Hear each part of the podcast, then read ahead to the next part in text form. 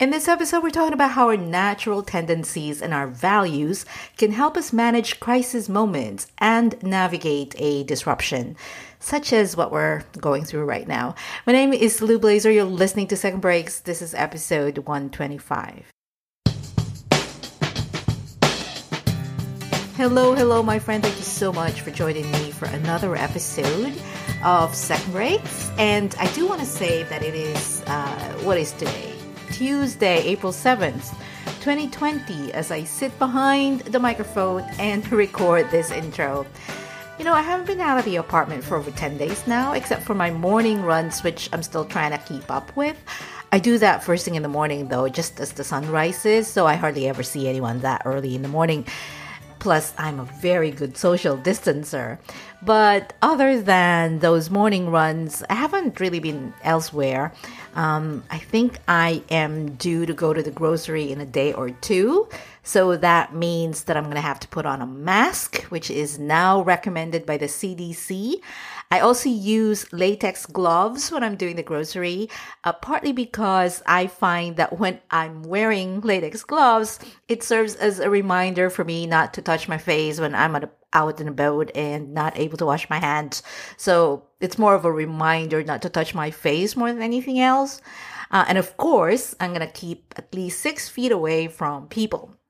So I was just thinking about all these kind of things that we need to sort of prepare for every time we need to leave the house or run errands and how it's a really like a weird experience that we're having, isn't it? Um, back in December, when we were 2019, I mean, when we were finalizing our New Year resolutions and coming up with our vision boards, who'd have thought that this is how this year is gonna turn out, right?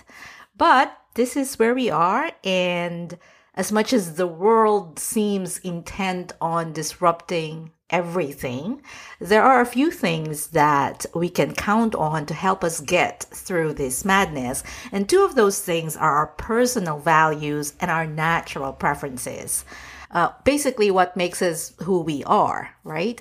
Um, I heard someone last week say that during times of crisis, we tend to fall back on our natural tendencies, which is totally understandable because all of our internal systems are fully occupied just dealing with what's going on. So, of course, we would fall back on what comes naturally for us.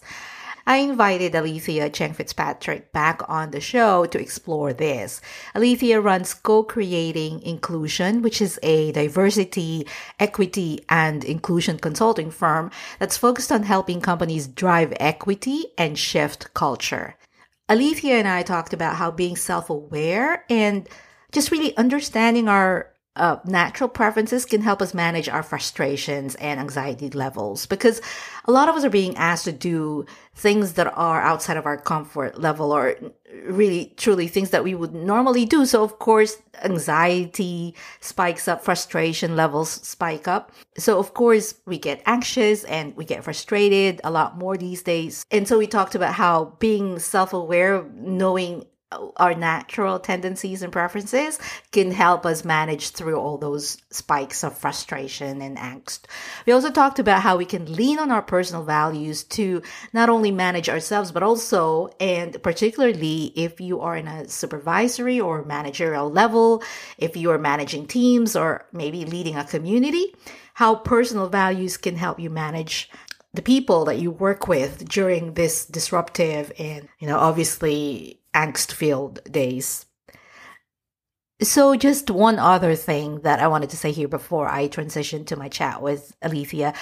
As I was editing this episode, it struck me how much of her values influence everything that she said to me during our conversation. So, often values can tend to be these nice to hear words that are abstract and filed away somewhere in the back of our minds, but don't really influence our behavior or guide our decisions. And as I worked on this episode, I I, I really noted how uh, Alethea is an example for me of someone who lives and works with her values, uh, very much active and front and center. Um, anyway, I just thought I'd share that behind the scenes observation with you. Uh, let me step out of the way and um, transition to my chat with Alethea. Uh, we start with uh, her describing the work that she does today.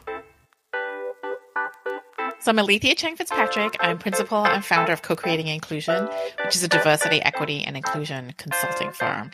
And so we help companies uh, drive equity and shift culture. And we do that through uh, assessments. We do discovery. We take a look at what the current culture is, often through surveys and interviews and focus groups. Uh, we then will do workshop facilitation and then from that gather a lot of data, a lot of qualitative data, especially. And uh, because part of what we do in our workshops is get everyone engaged in the process of co-creating inclusion. And from all of the brainstorming and the data and the ideas and the voices, we make recommendations and then take a company through DEI strategic planning. And I'm not sure if it's part of the work that you do today, but I know that um, the last time you were on the show, for example, we talked about Myers Briggs type indicator, the MBTI, because I think you are uh, a licensed, uh, whatever we call. Yes, I am an MBTI certified practitioner. I'm also a certified leadership coach. Yes. Time out, time out. I was asking her about MBTI, Myers Briggs Type Indicator. This is a personality inventory developed by a mother and daughter team, Katharine Briggs and Isabel Myers. It consists of um, analyzing our preferences over four dichotomies, which results in 16 distinctive personality types. I am an INTJ, for example. I for introvert, N for intuition, T for thinking, and J for judging, which, hey, does not mean I'm judgmental. so, anyway, I've linked to an MBTI resource on the show notes as well as the previous episode where I discussed this very thing with Alethea.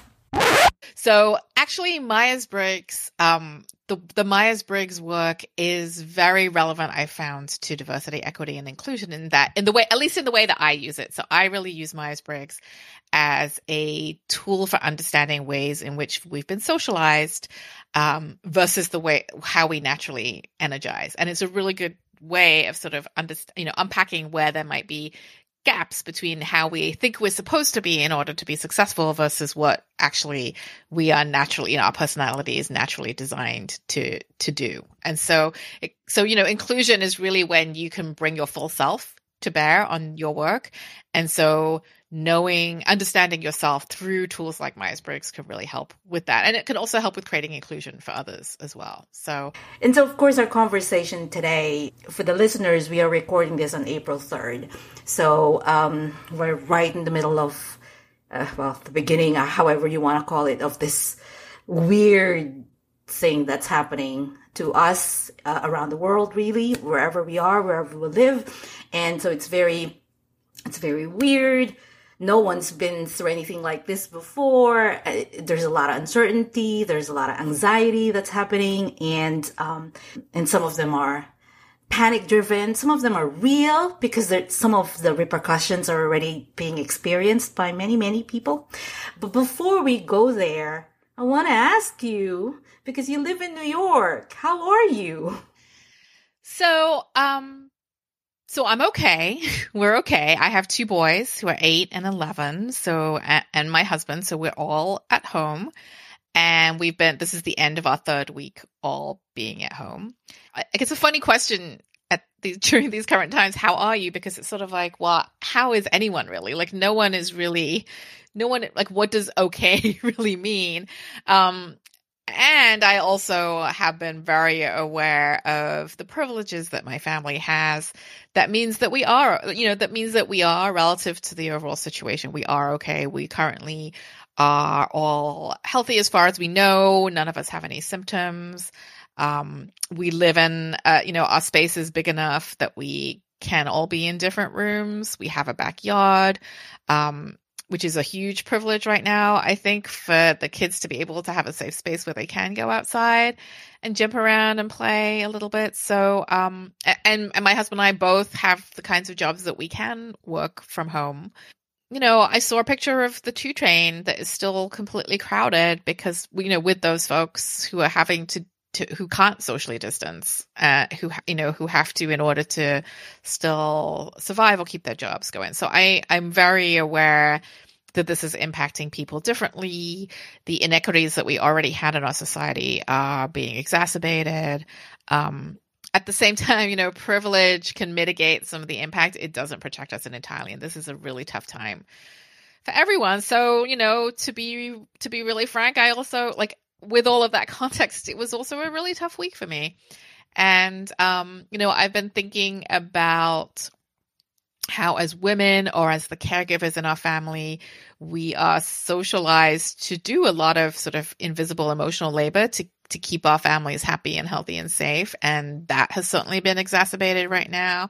So um you know, I think my husband and my boys had a better week this week, and I think that I kind of I kind of took one for the team and pay, and like paid the price for that because I realized my kids need more support in navigating the work they're being asked to do online, and my husband is on calls, you know, ten hours a day for his job, and so it fell to me to figure out how to provide some support for my kids, basically administrative support. Like I feel like I'm now like my kids' administrative assistant, like telling them what, you know, helping them get on the calls they need to get on, setting up video chats with their friends, making checklists so they can find their assignments online. I mean, like it's the kind of work that is, it's very draining for me. Um, mm-hmm. Um, and I, and I've been really thinking about that. And this kind of keys into actually the conversation that I know you and I want to have about um, sort of MBTI. But for me, MBTI, like knowing your personality type is about knowing what energizes you.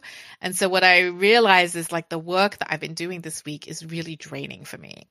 And I've been really kind of reflecting on like, why is this so draining? Because the checklists are not, it, they are time consuming, but it's not my whole day. But I think for me, it's very draining to sort of comply with a system that doesn't completely make sense. So, you know, it's, it's sort of a jumping through hoops kind of thing. And so our teachers are being asked to, you know, for those of us with kids, and I think it varies from school to school, but a lot of teachers are being asked to kind of recreate what they were going to do at school to be done at home. And it just, it just doesn't really make sense right now. It doesn't translate well. People have different learning styles, but also like, is it really important right now that my son understands how to calculate the area of a rectilinear shape? Like it just doesn't feel it doesn't feel important right now and um you know, I what I think is important is all of our mental health. Like this is an incredibly stressful situation for everyone. And if I'm struggling helping my kids keep up, like how are the less resourced families coping with this? And I really, you know, so that's just something something that I've been really grappling with. And what I've realized is what energizes me, because I actually had the opportunity to have a conversation with some of the leaders at uh, my kids' school today and to sort of give them some feedback and, and some of my perspective about what I think is really needed right now. And that felt so good. And what what energizes me is being able to impact change at a community or group or organizational level. I mean, that is something I have discovered for myself professionally. Um, for a little while, I was focused on doing one on one coaching. And while I love coaching, um, I find it much more energizing to do coaching uh, within an organizational context. So I, lo- you know, so I really, for me, I love being able to have that impact at the organizational level. That is something that I've learned about myself. It's something that Myers Briggs helped me learn about myself. And so creating checklists that only benefit my kid just feels like such a black hole of energy. But if I can utilize that experience to advocate for something that I hope will be better for everyone, right? That it's not just about what's better for me, um, but that's something that will be what's better for the teachers, what will be better for the families that are that are most stretched then by the situation, who maybe don't have the time or energy to be able to, you know, analyze what is not working and articulate what might work better. Like that is something that I can do. So it's always important to, for me to speak for my own healing, but also center on those most pushed to the margins. Um, but when I can do that, that is just so much more energizing. You actually touched on something that I it was something that I heard someone say a couple of days ago, and it's been in the back of my mind, and I wanted to chat with you about it today. That she said that when we are stressed um, and during times of crisis, we naturally fall back on our natural tendencies or preferences and i could i could understand why right because um all our systems are occupied elsewhere and so it's just your natural way of doing things. And so i was thinking to myself that it helps i think and you know chime in here if you agree or disagree that it helps when you are self-aware because it for example the example that you gave um, you're feeling sort of uh, disconnect or you're feeling it's heavy, but because you're self aware, you're able to say, what is it about this? And you're able to turn things around. But when we're not aware, we're just frustrated. Does that make sense to you? That completely makes sense. And, you know, I'll be honest, it took me a minute. Like, I, it really took me a few days of sort of hashing this out with different friends, with different colleagues, and Facebook posts. I've been sort of crowdsourcing, like, what's working for people in online school. And I've just been really, you know, I've been, you know, and a lot of people have been telling me, a lot of my friends with privilege have been saying, just ditch it. It doesn't really matter. And I said, you know, I've been thinking, like, why is it so hard for me to just ditch online school, right? I realized that for me, I want to, like, I want, I, I feel a responsibility to uh, where I can try and change the system and not just ditch it. Like ditching it to me is um, comes from a place of privilege, right? Not everyone can just say they just want to ditch it. And I feel like by sort of forcing myself to work through what has been expected in the way that's been designed is giving me the information to then say like this is not working. If I just ditched it, I would I would just be taking myself out of the picture. I wouldn't be able to participate in the community and you know it took me a few days to be like why am i holding on to this? I learn a lot from people's responses. So when i post on you know when i post on social media and different people respond different ways it really helps me to be like okay, so I don't agree with that, but I do agree with this. Or this is like, why is this pushing, why is this pushing my button? Or why doesn't this sit well with me? And it really, you know, as an extrovert, it really helps me to process with others and be able to then identify for myself, oh, okay, this is why it's not sitting well with me. This is why it's draining.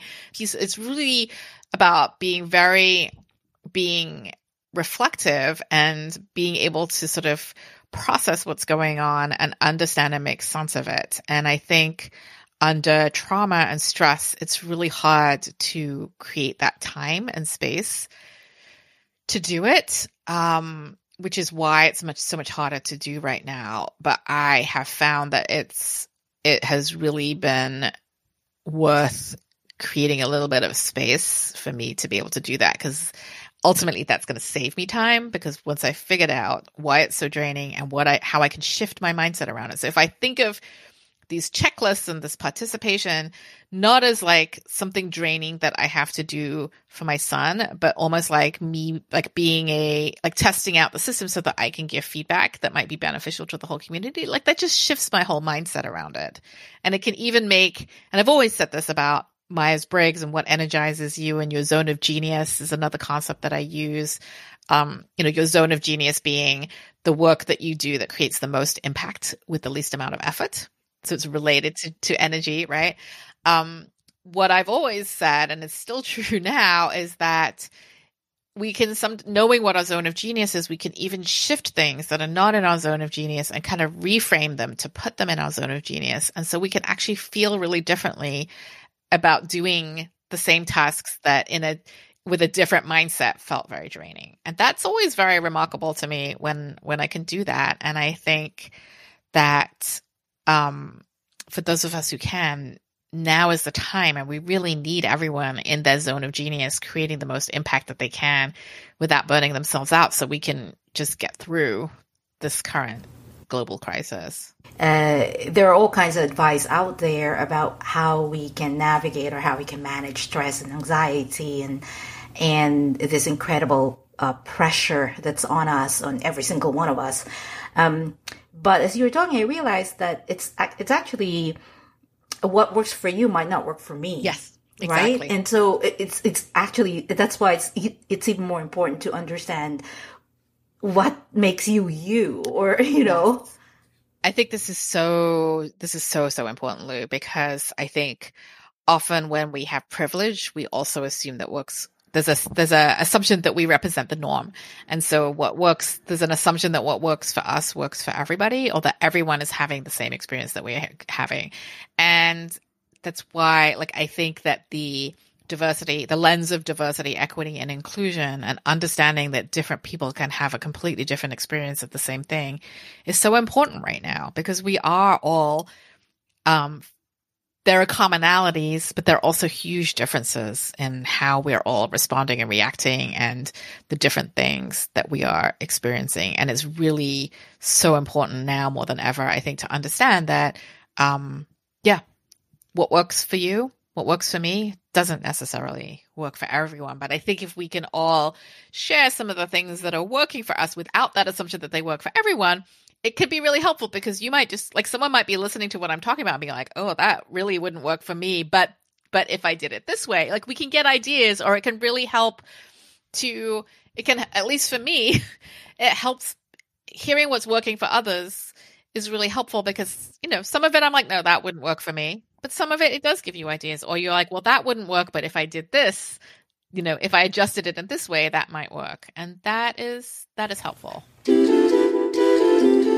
But I like the question that you asked also. It's just, as, you know, what about this thing? It feels heavy. Instead of just accepting that it's frustrating or it's heavy or complaining about this, you know, what's being, um, what's being imposed on you by either, uh, in your case, the school system that's also trying their you know they're also in tremendous uh, disruption. They're also probably just figuring things out on the fly right and so um and so instead of just saying I hate this, this is frustrating, this isn't going to work for me, but just asking, what is it about this that's heavy?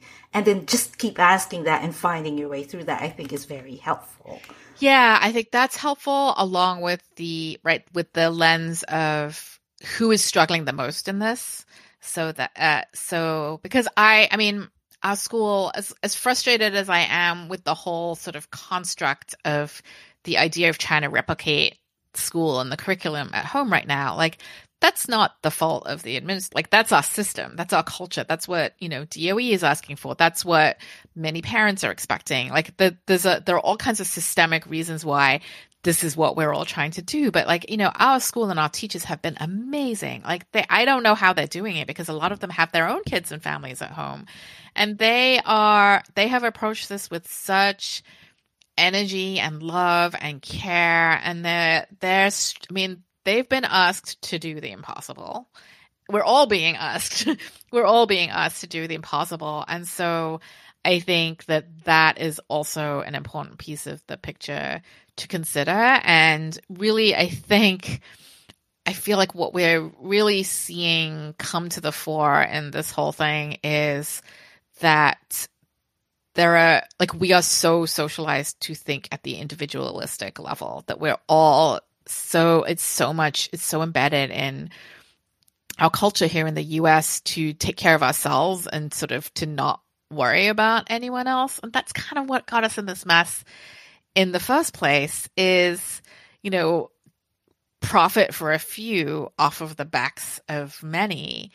And it, that's how this country, you know, this country was founded in genocide and slavery and colonialism. Like this is the found, this is how our country was founded. This is how our economy was built based on that pre- premise of a few people profiting off everyone else. And that's how we got here in the first place. And we see a lot of well-meaning people still following that kind of model of like, what do I need to take care of myself and not really thinking about everyone else. I, I mean, I think it's incredible. Like the thing that blows my mind is like whenever have we had the opportunity to save lives simply by staying at home? Yeah.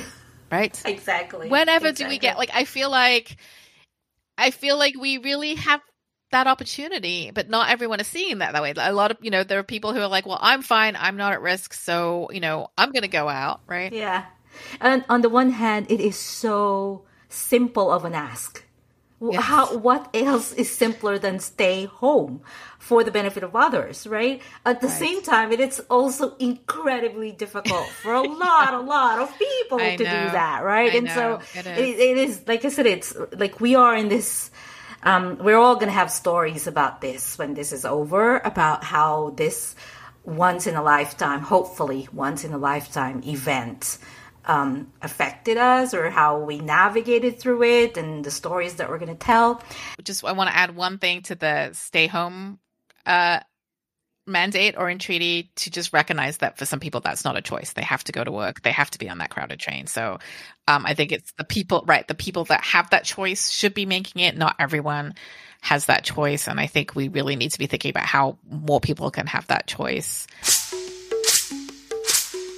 We're going to get back to Alethea in a second. I just wanted to tell you a little bit about the other second breaks the newsletter. Just like this podcast, the Second Breaks newsletter is all about information that helps you navigate a changing world of work. Every Sunday, a new issue is published with relevant and timely insights to help you frame your next steps and inform your next move. Now, especially in light of the situation that we're all in right now, where everything is getting disrupted and there are lots of uncertainty, we need information to make decisions about how best to proceed. But here's the thing though if we were swimming in information and data before, it's even worse now. We're past information overload. We are in information exhaustion, and it's getting harder and harder to find the signal from all the noise. So, this is the space where the Second Breaks newsletter steps in, and I consider this really my most important job right now to do the research and deliver the most relevant and timely and reliable information available out there so you can make the right decisions for yourself and your career. So I encourage you to sign up for the Second Breaks newsletter. It's free. You can go to secondbreaks.com forward slash newsletter to sign up. Before I leave the MBTI topic, I just wanted to ask you one other question about it is that there is there has always been a sort of common uh, and I don't know, maybe this is just in the corporate setting, but there there is this common narrative out there that you want to round out your edges. So you're not too this or too that. You're not too extroverted. You're not too introverted. I hear maybe I'm speaking from experience because I'm very introverted. And so I learned to be extroverted in a corporate setting, for example. So there's always this narrative of rounding out our edges and, you know, but in the context of what's happening right now, so on the one hand, there's a part of my brain that goes, uh, maybe I should really be more concerned about rounding out my edges so as not to offend other people and, and be more empathetic to what other people are going through. But at the same time, there's also a part of my brain that goes, is this really the time for me to be rounding out my my edges and my preferences? So I wanted to ask you how you feel about that. Yes, let's let's talk about normal non-global pandemic circumstances. Um, I I don't like to frame it as people should round out their edges. Um, I think that that is a call to assimilate in order to fit in. So assimilation is different to inclusion. So inclusion is where you have a sense of belonging and that you're valued for who you are. Assimilation is that you kind of trade in who you are in order to sort of buy that sense of belonging. And so I think that sort of corporate ask of people to, you know, the introverts need to learn to be more extroverted in order to fit, fit in, like that ask is really about assimilation. So I am not really ever for framing it exactly in that way. I what we do know though is that there are benefits to what I would call flexing. So flexing out of your preference. There are benefits to doing that. Um, just as there are benefits to assimilating. Like I always feel like there's there's a cost and there's a benefit. I think that when we can be more when we are aware of how we energize, then we can make more intentional choices about when we're going to flex and we can at least note to ourselves that we are flexing and so it is going to be more tiring and so maybe we need to build in more time for recovery after activities that we're flexing where we're flexing more. Um, right now is not the time to feel the pressure to round out your edges or flex just to just to get along and just to fit in. I think that there still may be a place for making a conscious decision. Like I um like for me, so I'm an ENFP. And so the N is the intuition and it's that big picture thinking. And um the S is the sensing, which is much more the concrete details and the more linear thinking.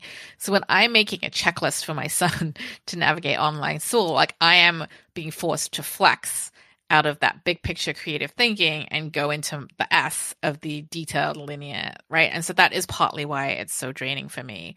But I have seen my son is so much happier with that support and that help. And so it is, so I'm making a conscious decision that even though this is really draining for me right now, I'm going to do it because it's really helping him. And so I think there is always a place for that. But like you said, the awareness of it, like it's one thing to just feel like it's draining.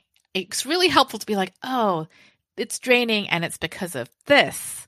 Then at least you're not kind of, I don't know, the awareness around it, I think, um, can really help. Like, I think like acceptance is something I talk a lot about in my work.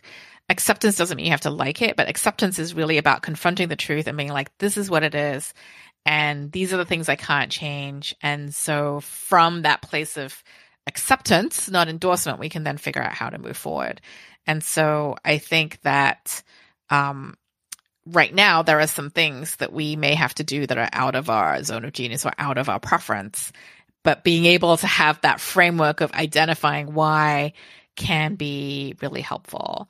Um, and the other thing I just want to add is that um, yes, under trauma and stress, sometimes we end up kind of retreating more into our comfort zone and what naturally energizes us. Sometimes, though, in stress, we end up flipping. So in Myers Briggs, sometimes talk about your your sort of um, less dominant personality traits being like the backseat drivers that suddenly like have a tantrum and take over. So that's something that can sometimes happen as well. So that's something for people to be aware of and actually figuring out how you can do some activities that are in your preference can be a way of kind of de escalating for yourself and creating more bandwidth and more and more energy. That's the other thing that I heard that was really helpful.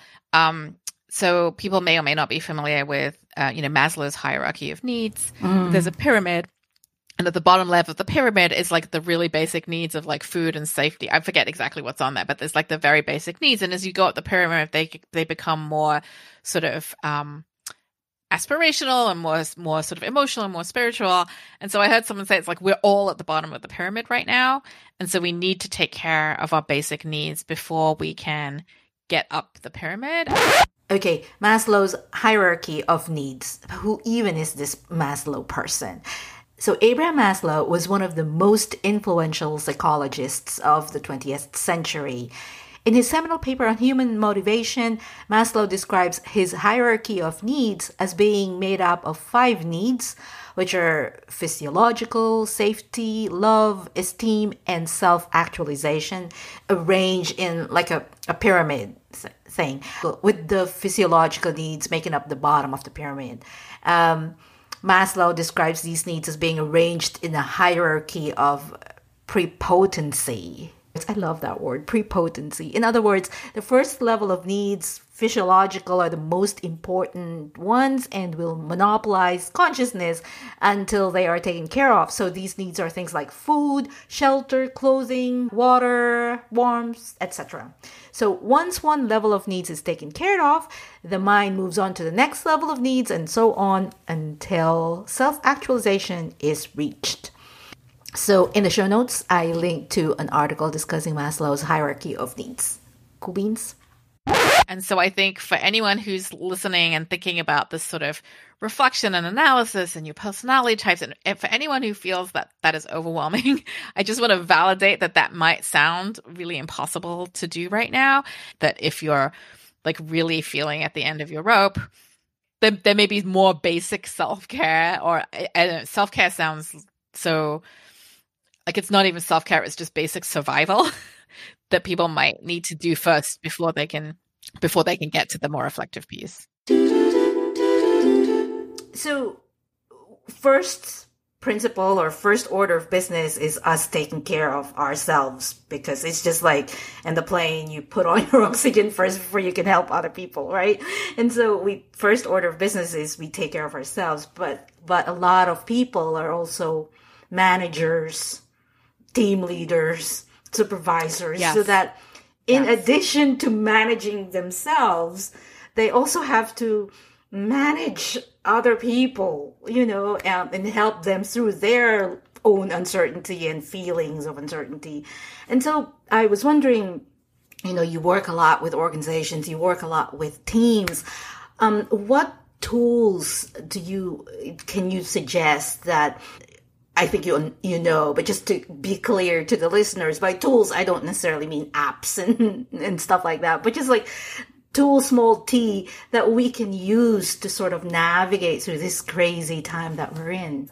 Yes. So, so I have many thoughts about this, and as I've been talking with um, the leadership and HR folks at some of my different client organizations, um, some of the things I'm really advocating for is first of all, like this is a time to give your staff grace, to give your team members grace. This is not a time to go into surveillance mode and to ask people to check in or provide a log of how they spent their time and what they're working on.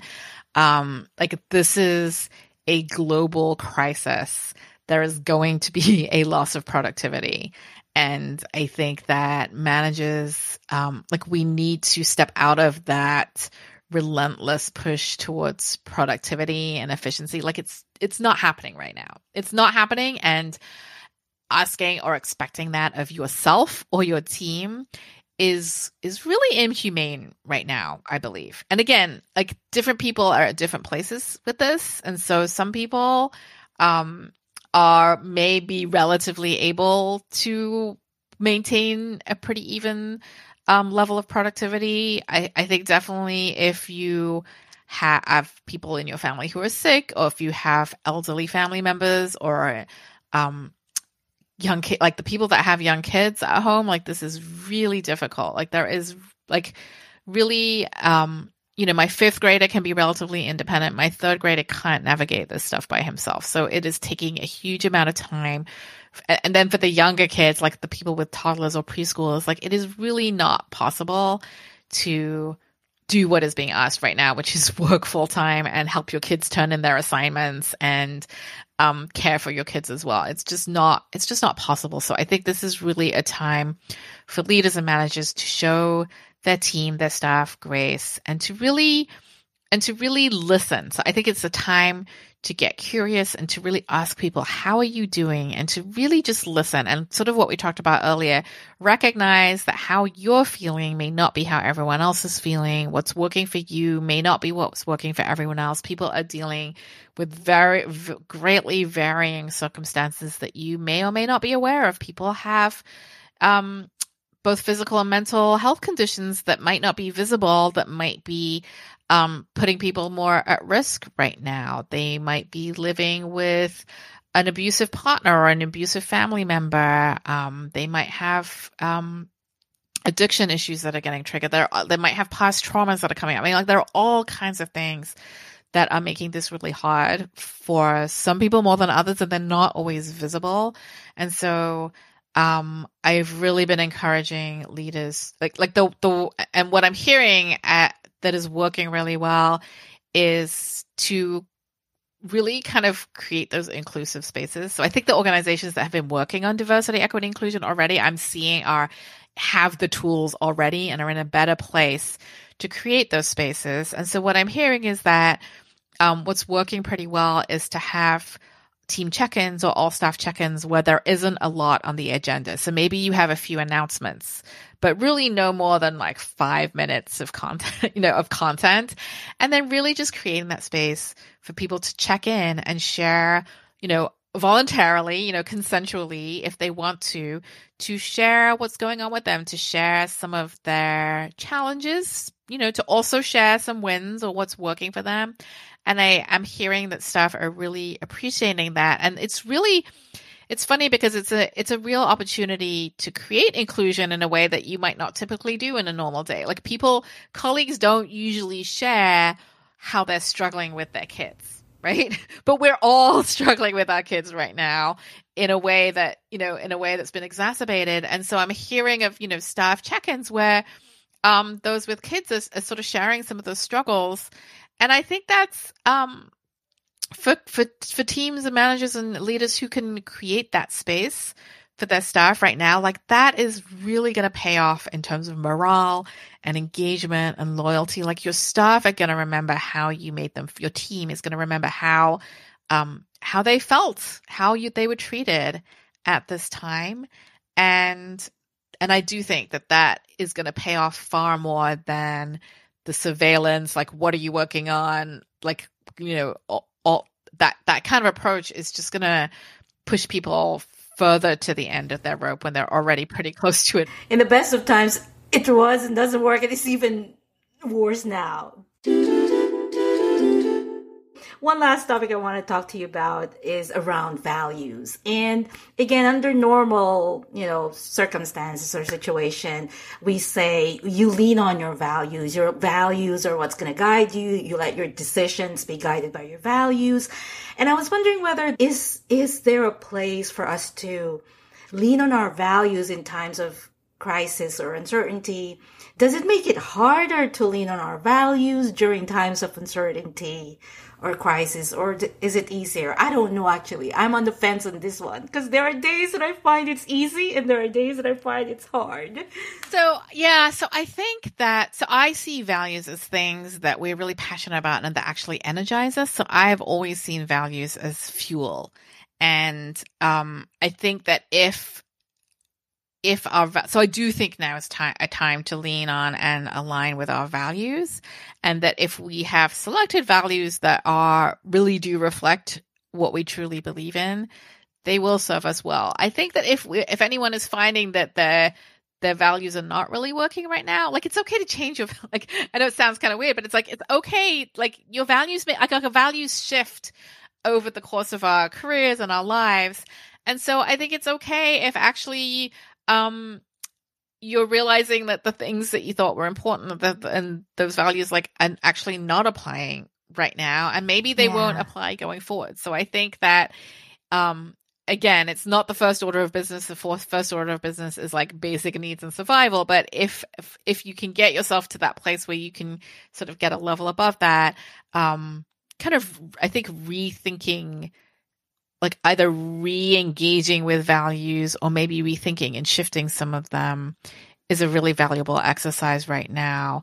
And um and i would like to invite everyone to also consider um the role of diver- like a div- like a diversity equity and inclusion as values that i think are really going to help us get out of this like I think that what we're what we're going through right now is a, a huge a huge shift and hopefully some of it is temporary, right? Whatever temporary means, like not forever. But I also think um things are not just going to snap back to how they were.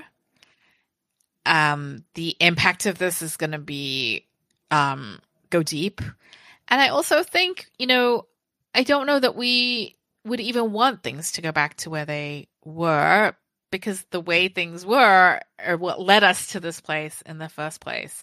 And I really do think, as we talked about earlier, our systems of oppression, the inequities that have always been baked into our society, uh, like this idea that we don't have to take care of everyone and that we can each be in it for our own gain, um, you know, at the expense of others, like that is what got us here in the first place. And so I think no matter what our values are, and everyone has different values, I would love to invite everyone to consider diversity and especially equity and inclusion, like really that bringing that lens of um, who is most pushed to the margins and how do we get them what we need? Because if we get them what we need, we are all better off for it. That creates a better world for all of us. And I think we're seeing that right now. We're seeing that if we had taken care of everyone, just to get on a little bit of a soapbox for a minute, we have 2.3 million prison beds in our country, and we have 900,000 hospital beds. So that is a choice that we made as a country. And we're paying the price, we're going to pay the price for that. And so I think diversity, equity, inclusion can be re- a really critical tools for reimagining what our systems, what our society looks like so that everyone can be taken care of um, because then we are all taken care of. That if we're not taking care of everyone, we're actually not taking care of any of us, even though you know, the billionaires are always going to be, you know, mostly mostly mostly okay so that's a whole other that's a whole other discussion but i i would really i think this is an up this is a i think we have a responsibility right now to in the midst of all of these shifts for each of us to think about how we can while we're shifting shift more towards equity and inclusion i just wanted to add to that like i know for example as businesses are experiencing the pain, they are looking at their processes and their operations and saying, this is where we have gaps.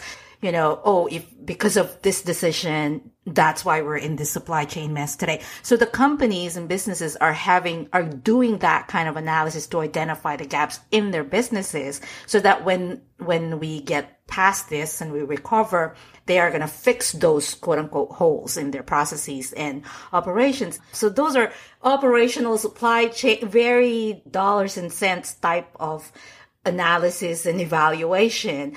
But there's also these other the human side of gaps that we have in our companies, um, in the way that we we have our policies for working with our teams or people, or even just our personal way that we do our businesses or the way that we work on a personal level, right? So we, this is a time, I think, for us to identify those gaps too and say, oh, you know what?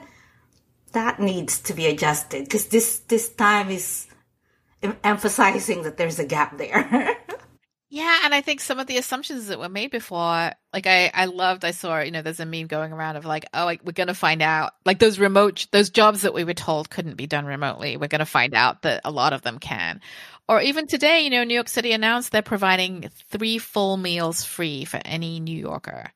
And I'm like, why can't we do that all the time right? And i and i know there's a comp i know there's there are complexities to that but like you know we're only doing it now because more of us are affected and more of us who have more privilege are affected. But like doesn't everyone deserve access to to food and to healthcare and all of those things always you know? So i think i hope like my my hope is that we we can rise as a society we'll see. We'll have to see, right? But I think that, you know, I, I can't say that I'm, you know, I, I can't say like yes we are going to rise to this because I'm not you know I'm really honestly not sure but I think that in, if enough of us can we can emerge out from this and and like I think we have a responsibility you know to those who are going to lose their lives uh, you know during this to to learn from it and to create a better a better world.